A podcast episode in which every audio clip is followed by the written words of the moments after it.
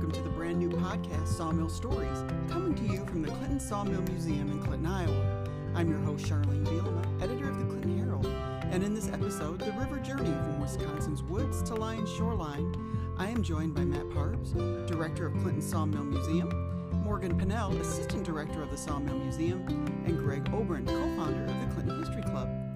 In this episode, we'll take listeners back in time to the lumber camps of the 1800s before sending them on a journey that starts where the trees are cut and ends after logs, formed into large rafts, float down the Mississippi River on their four day trip to Lyons, Iowa.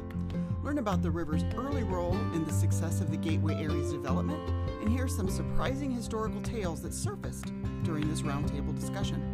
And now, before we get started, Morgan will give us a history lesson about the setup of those camps and give us details about what workers in the camp would do each day.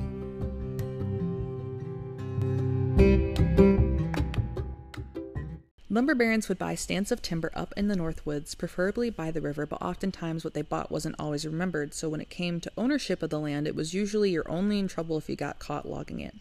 So once you had a nice stand of timber to work with, it was time to set up camp. Camps usually consisted of a cook shanty, bunkhouses, a blacksmith, stables, and an office that also usually served as your store. So, most important of these buildings, of course, was the cook shanty. The cook also had the most important job. Yeah, you were feeding 50 to 150 men, and that is no small feat. These men were burning thousands of calories daily and needed three hefty meals to keep their energy up. So the cook had helpers called bull cooks, whose job was to make sure everything stayed stocked and that they were staying in budget. That being said, pastries were a lot cheaper than meat, so pies and flapjacks were a big hit. The bunkhouses usually fit about 50 men, uh, occasionally two men to a bed if needed. Most of them didn't have windows but had skylights to open up if it got too hot or too smelly. As working and sweating all day and then eating beans for dinner, multiplied by 50 would get a bit overbearing, I could imagine. So, of course, you would need a blacksmith there to fix any saws or axes or sharpen those as well. The blacksmith usually made up all the wagons, which helped later on as the wagon runners had to be the same width and gauge apart so they could go the same path every time. Um, and that would eventually wear into the road, which we'll mention some more later on. The stables were to house the horses or ox that they were using to haul the wood. So, ox were usually used originally and then uh, very handy because they fended for themselves. When spring hit, they would tie bells around their necks so that when they came back up in the fall, all they would have to do was listen for the bells to find them. Horses, on the other hand, were a lot of work. They ate more and wouldn't be able to be left all on their own all summer, but they were faster at getting the job done, and in the end, it was kind of whichever you preferred.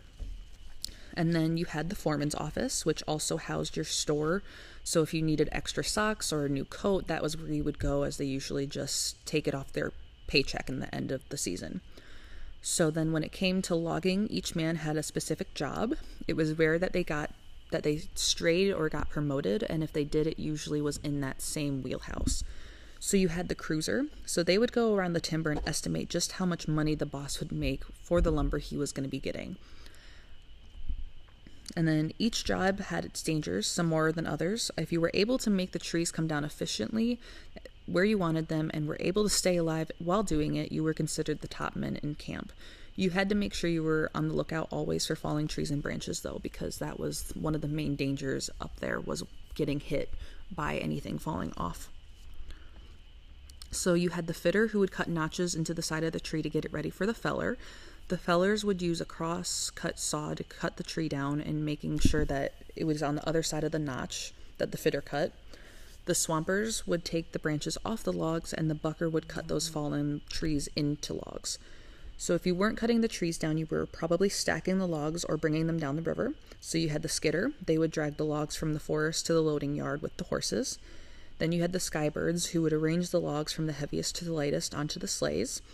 Then you had the sprinkler and icer who cleared the roads of sticks and manure and re-iced them every night, and haymen on the hill who would put hay or sa- hay down or sand the trails to control the sleighs better. So going back to what I said with the blacksmith making all the sleighs, it was very important that the sleighs needed to travel the same path each time, which is why the runners were always made by the same person, so the gauges were the same. It was um, easier to control them that way when they were going down the hill.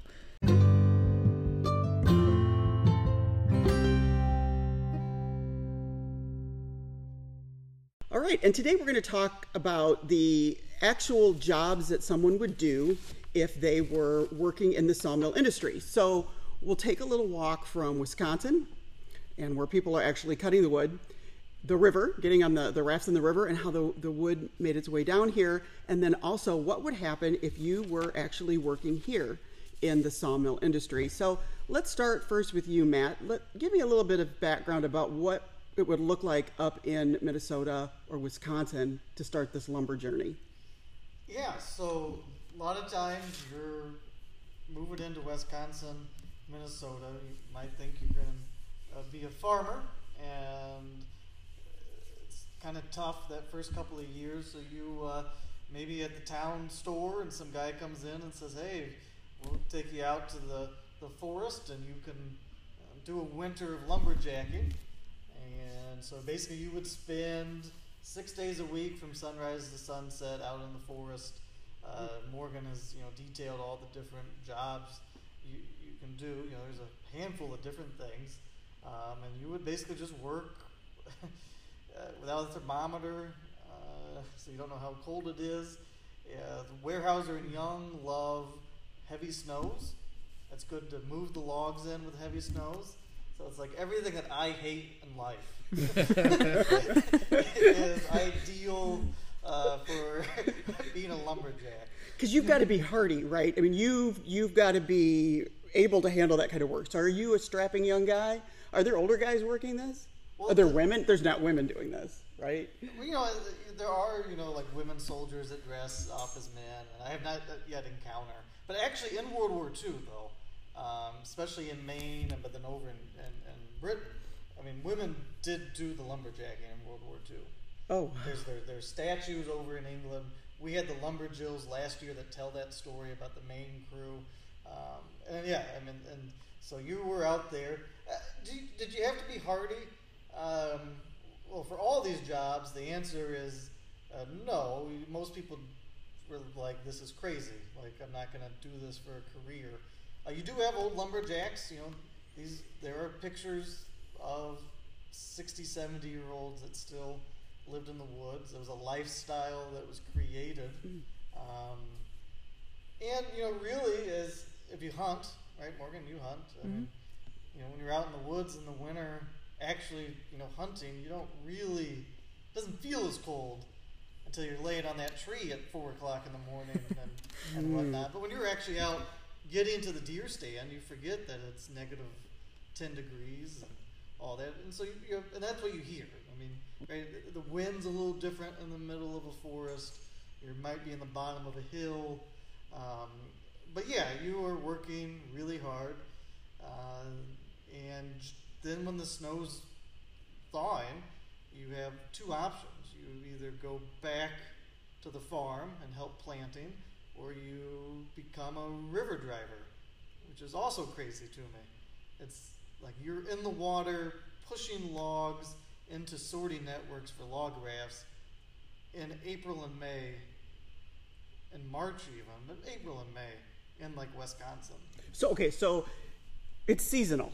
You're part of this job when you're cutting the trees down. That's being done. Is that being done year round? Just the winter. Okay. More like more like uh, snow, like like what Matt said. It's snow, so that's when it's easy to drag the logs wherever from wherever you cut them down to wherever you need them to, to go to put them in the river. So that you're, um, you know, November is probably earliest, and then December the snows come, January, February, and like Matt said, into March, and then March you're on the river. Mm-hmm. Yeah, and yes, I mean you do it year round now. And when you get to the West Coast in the early 1900s, you can do it year round. And there were, on occasions, you know, you were cutting. But for us, for us in Clinton, those log rafts needed to be coming down in May and June, because as soon as that water got too low, you're not moving. A, 200 by 600, upwards of a thousand by 1500 foot log raft uh, down a, a, a, the river when it's too low. So up there you have a camp. Yep. Okay, so what's a camp look like? You've you've got people who are cutting, but you've also got people who are cooking. You've got different people with different jobs. What would that look like? yeah, so like just told kid a couple days ago, it's always my intro to them is you ask them like what's the most important thing in a lumberjack camp. There is, really is only one important thing in a lumberjack camp, and that's the cook. Of course. Right? And They're like Michelin star chefs in the camp. Like, they're- and so you read some of these Wisconsin Historical Society articles. I mean, they're like rock stars. I mean, it's like Chef Gordon Ramsay, and it's like, and then like you get used to them, and then if you're in a bad camp and word gets out that Chef Ramsay has moved closer to you, um, because you know, as, as, you know, we talk about, you know, the lunch is brought out to you in the woods, and so that obviously isn't gourmet food. right. But you look at the menu of their dinners, and it is basically like going to an Amish smorgasbord. It is. Yeah.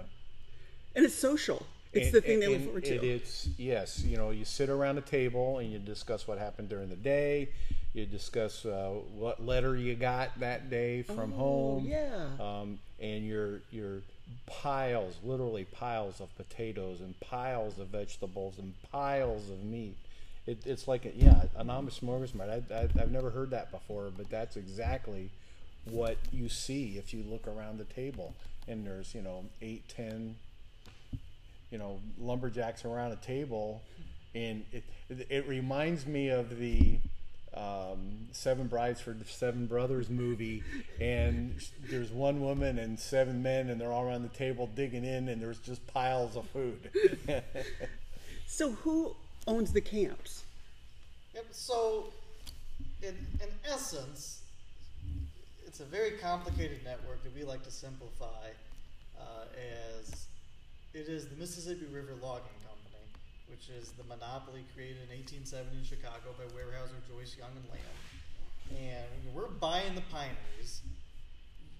When we say we have our own logging crews, sometimes they are, in essence, like BWC, which is you know you see BWC and like Midwest Construction, Concrete, yeah, Midwest and Concrete, Or some other big they're all they're all contractors. Yeah. You know, Jurgensen, Reynolds Jurgensen Yep. Company, and and uh, Clinton Engineering. They're all contracting companies. But at the end of the day, right, they're in existence because, for this story, you know, the city gives BWC contracts to do work, and it is public work. It's public work. Yeah. So there, I mean, you, we own the pinery, or somebody else owns the pinery, but there's someone that owns the trees, the timber rights, and or the land, and we do have some of our own crews, but a lot of times, like in the record books, it would say um, BWC, and right, but Matt Brook actually owns BWC because it's Weyerhaeuser, Joyce Young, and Lamb. But right, we- we don't say that, right? It's like, oh, well, we paid such and such logging crew to do the work, and we paid the Mississippi River Logging Company so much money for the timber rights, and we paid the Mississippi River Logging Company so much money to ship the logs. And by the time the logs got here and milled, our workers say, "Hey, we deserve the sawmill workers a, a pay raise, right?" And, and then Young says, "Ah, but it cost twenty dollars per thousand board foot to do the logs. I mean, you can only sell it for eighteen. We took a two dollar loss, which is true on the books, right? But and that's how the railroads are built too, and mm-hmm. whatnot, which we'll, we'll reference as well. Is that you know on the books there are these separate companies, but at the end of the day, the capital is very, very, very small, and there's just some select people. So there are some really huge operations. So my favorite is Alexander McMillan. They're going to marry the Cargill family and transform the Cargill family into what Cargill is today. But they were a large, lar- logging enterprise in Minnesota, large enough that we did contract with them. And then you start looking at all these uh, records at University of Iowa, and it's like, my gosh, it's almost like a sole proprietor dealing with, um, or sorry, like there's a, like we're the sole, you know, like our money gets sent to him, and then he sends us the logs, and like, does he have a business outside of us, type thing, right? So you you do have that enough scale of our thing is that yeah, you you just want somebody else to deal with it, Uh, so it's very complicated when you ask me who, who is it, because you know when you look at the names, the names are local Minnesota and Wisconsin, even sometimes timber owners. And we say the same thing with the sawmills in Wisconsin and Minnesota. That a lot of times they're going to keep a generic name like Deer River. Well, Joyce Lamb and Weyerhaeuser own three fourths of Deer River, but Joe Smith has got the plaque at Wisconsin Historical Society. So if you go to Wisconsin, they think that's Joe Smith's sawmill, and you can let them think that. But once again, the capital that's driving his sawmill is this capital that is headquartered in, in Clinton. It's the same hands with different names on them. Yeah. Okay. We call it the alphabet soup. Oh, So they Sure. So the Mississippi River Logging Company is going to call themselves the Chippewa Boom Company, the Chippewa Logging Company.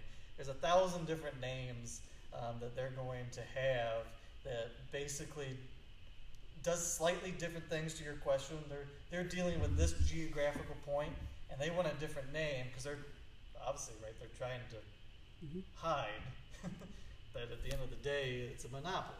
Mm-hmm. And there's you know That- That's exactly it. It's a monopoly that is so well disguised into, you know, probably literally hundreds of companies by the time you get, you know, the Matt Parb uh, sawmill guys and the Gregg Obren lumberjacks and the Morgan Pannell cooks and you know, and all of a sudden, you can't find you can't find a trail anywhere because it's all it's all a big shell game. It really is. the logs are cut or timber's cut, and so they're getting it to the river. Sleds. in essence, yeah. Okay, so they're they're pulling it down there, and then then what's happening to it? You've got crews doing what to it there when they get it to the river. Uh, they put them into the rafts, and they had cribs, right? Cribs, right. um, that they would uh, put the logs in eventually to kind of keep better control of them. And when you got to certain parts of the river, you'd have to break those apart in order to get through if the water was too low or with rapids or anything like that. If you went south of Clinton, you'd have the rapids going to Davenport. Is there a lot of traffic? I mean, I've seen pictures of the rafts, and they're huge. How are they navigating all that? Oh, you've got pilots, Yeah. and they're all in touch with each other, right? How? Actually, uh, no? no. The you know, like the pilots, I know as you know, Bill Pilot. I know this particular section of the river, and Joe knows the next section of the river, and Pete knows the next section of the river, and you know the the you know the rats are being shoved down, but I'm only doing this section of the river. I get off. Joe gets on. I get a horse and go back up to start again for the next logs coming down. So it's a relay. You're handing Yes. off to somebody. Yeah, very yeah. Because obviously, yeah, you know certain layouts of the river, and then you've got the rapids, which would take its own skill to get down here. It's the same thing that was happening with all the all the river boats during the time. You would only know your section of the river. You know where the wing dams are. You know where the low spots are. You know where the high water spots are. You know that you get on the boat, you go your part of the river, then you get off the boat. And if you're lucky, there's a boat going south. And then you're lucky, there's a boat going north. And then you're lucky again, and the boat's going south. So you're just on and off and on and off and on and off and on and off in your section of the river. So you have like you know our diary. That guy just does Winona to Clinton. There are pilots that do just Lansing to like Dubuque, and you would not hire Lansing to Dubuque guy to do the Winona to Clinton uh, run. There is uh, steamboat operators that just go as Greg says from Clinton to Davenport, Clinton to Le Claire, Leclerc to Davenport. Um, there are steamboat operators that are shady that uh, try to Steal, steal the wood. well, no, no. What they Okay. try to do is what Greg is getting at is so I'm, I'm blanking on his name, but it's really awesome. He buys uh, a famous boat from Clinton, and he tries to repurpose it as basically a cargo boat, and he acts as if he's actually able to deliver things on time, as if he knows the river, and he has multiple accidents and can never go on time um, because his actual knowledge of the river is not that great. And he gets, he gets in a knife fight um, stabs and kills a guy and goes out west and all that. Okay.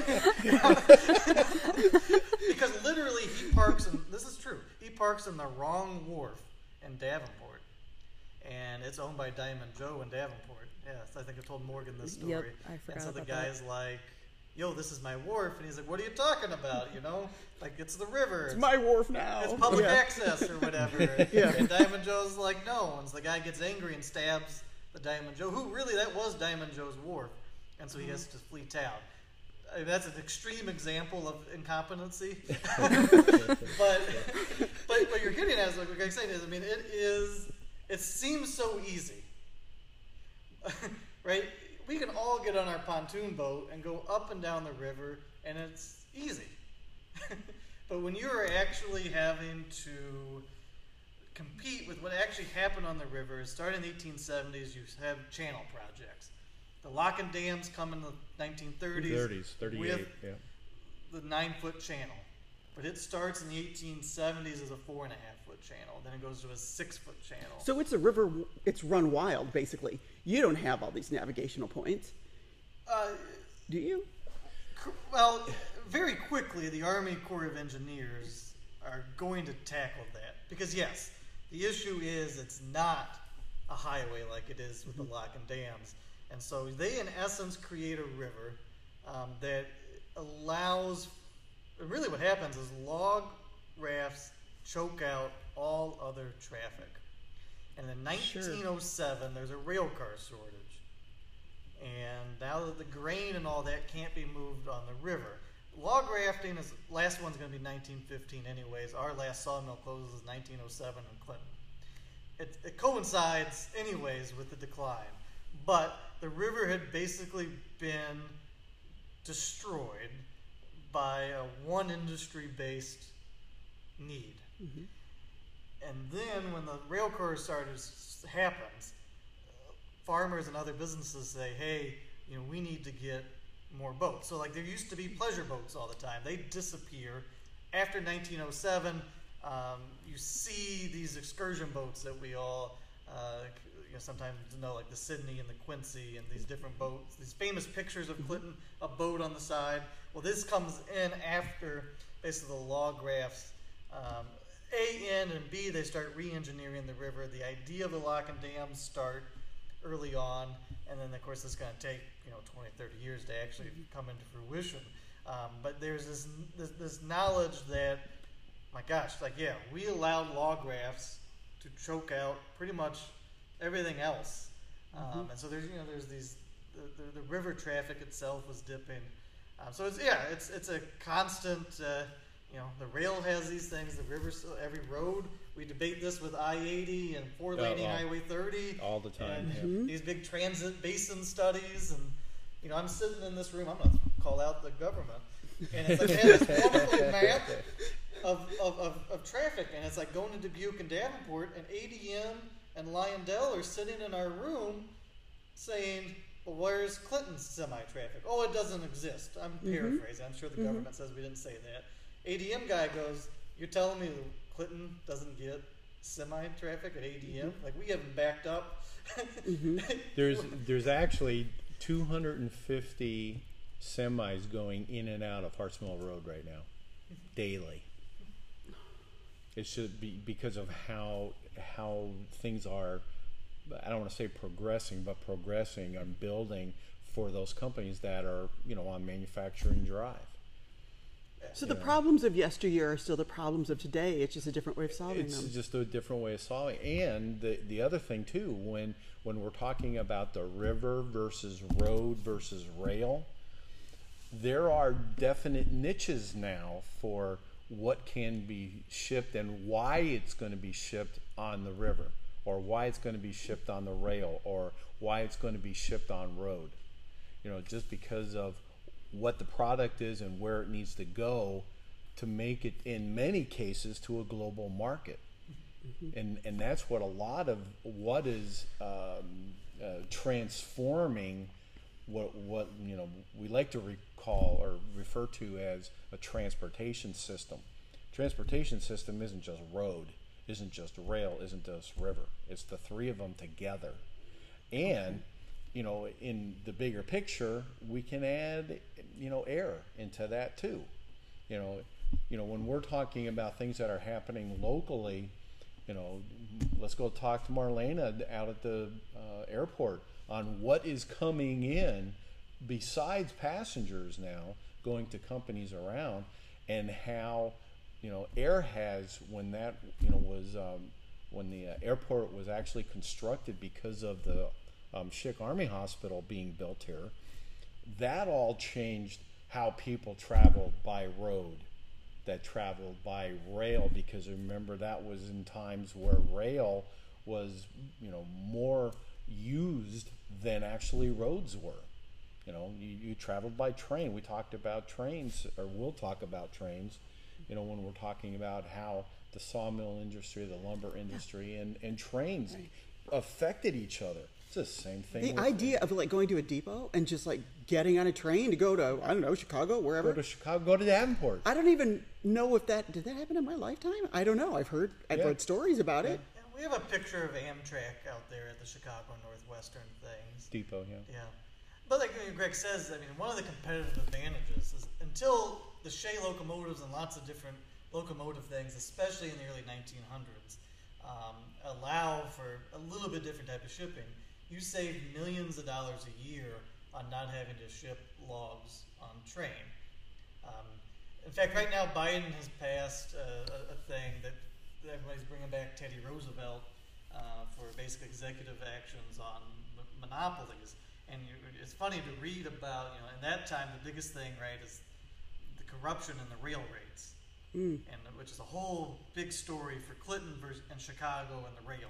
They all battle each other, and one month Clinton gets the better rates, and then who knows, Chicago sends a better uh, fruit package, and so you know, they, this month then the Chicago gets it, so Weyerhaeuser and Young go.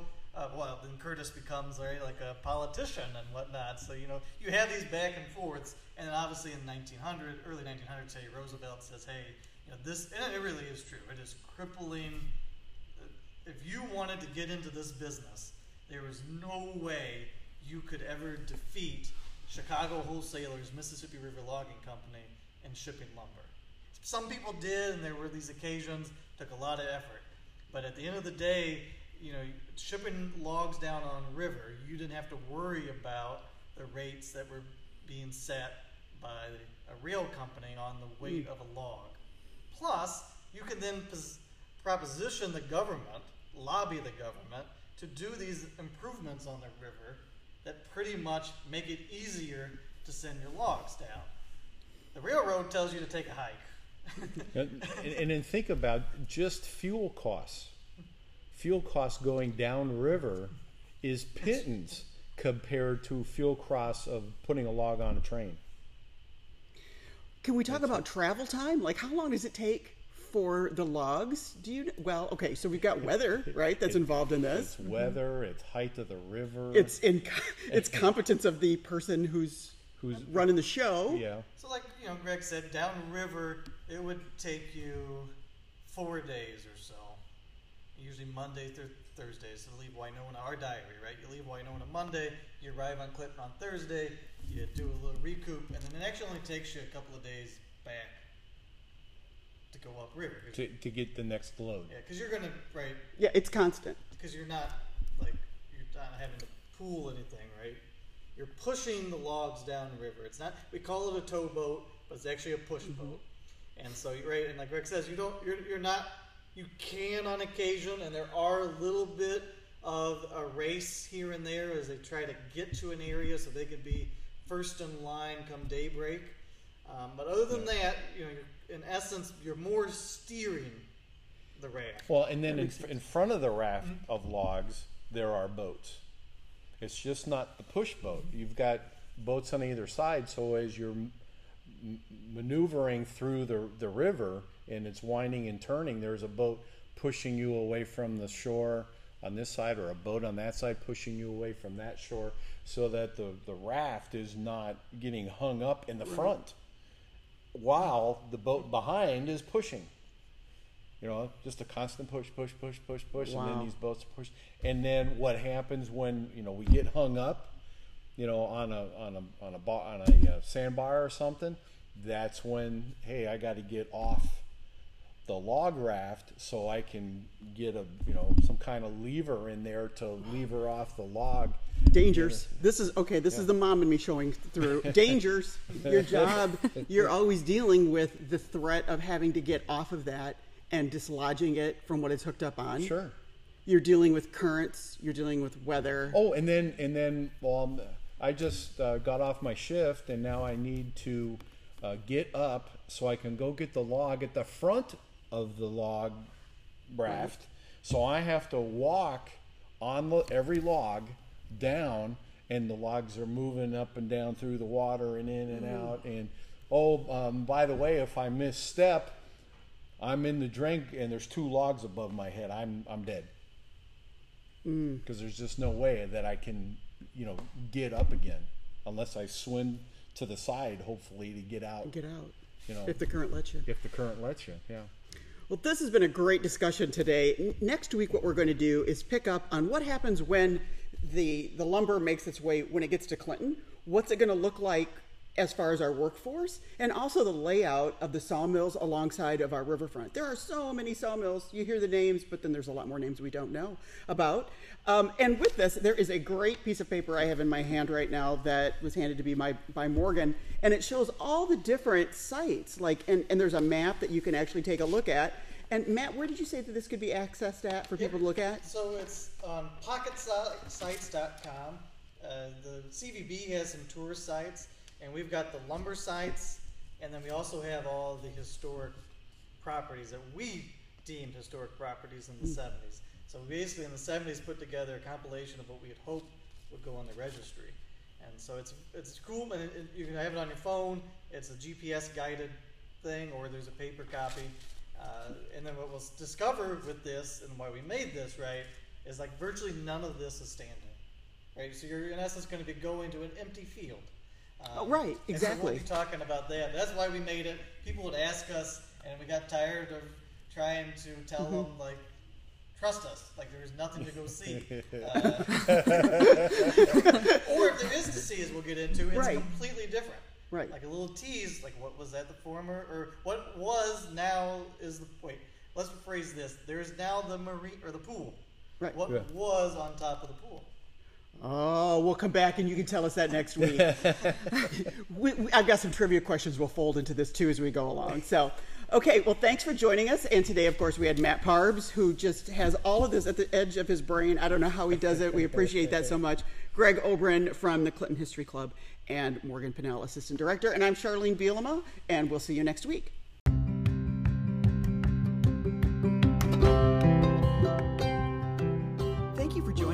Second Sawmill Stories podcast, The River Journey from Wisconsin's Woods to Lyons' Shoreline. Special thanks to Matt Parbs, Director of the Clinton Sawmill Museum, Morgan Pannell, Assistant Director of the Sawmill Museum, whose research formed the basis for today's podcast, and Gregg Obren, co founder of the Clinton History Club.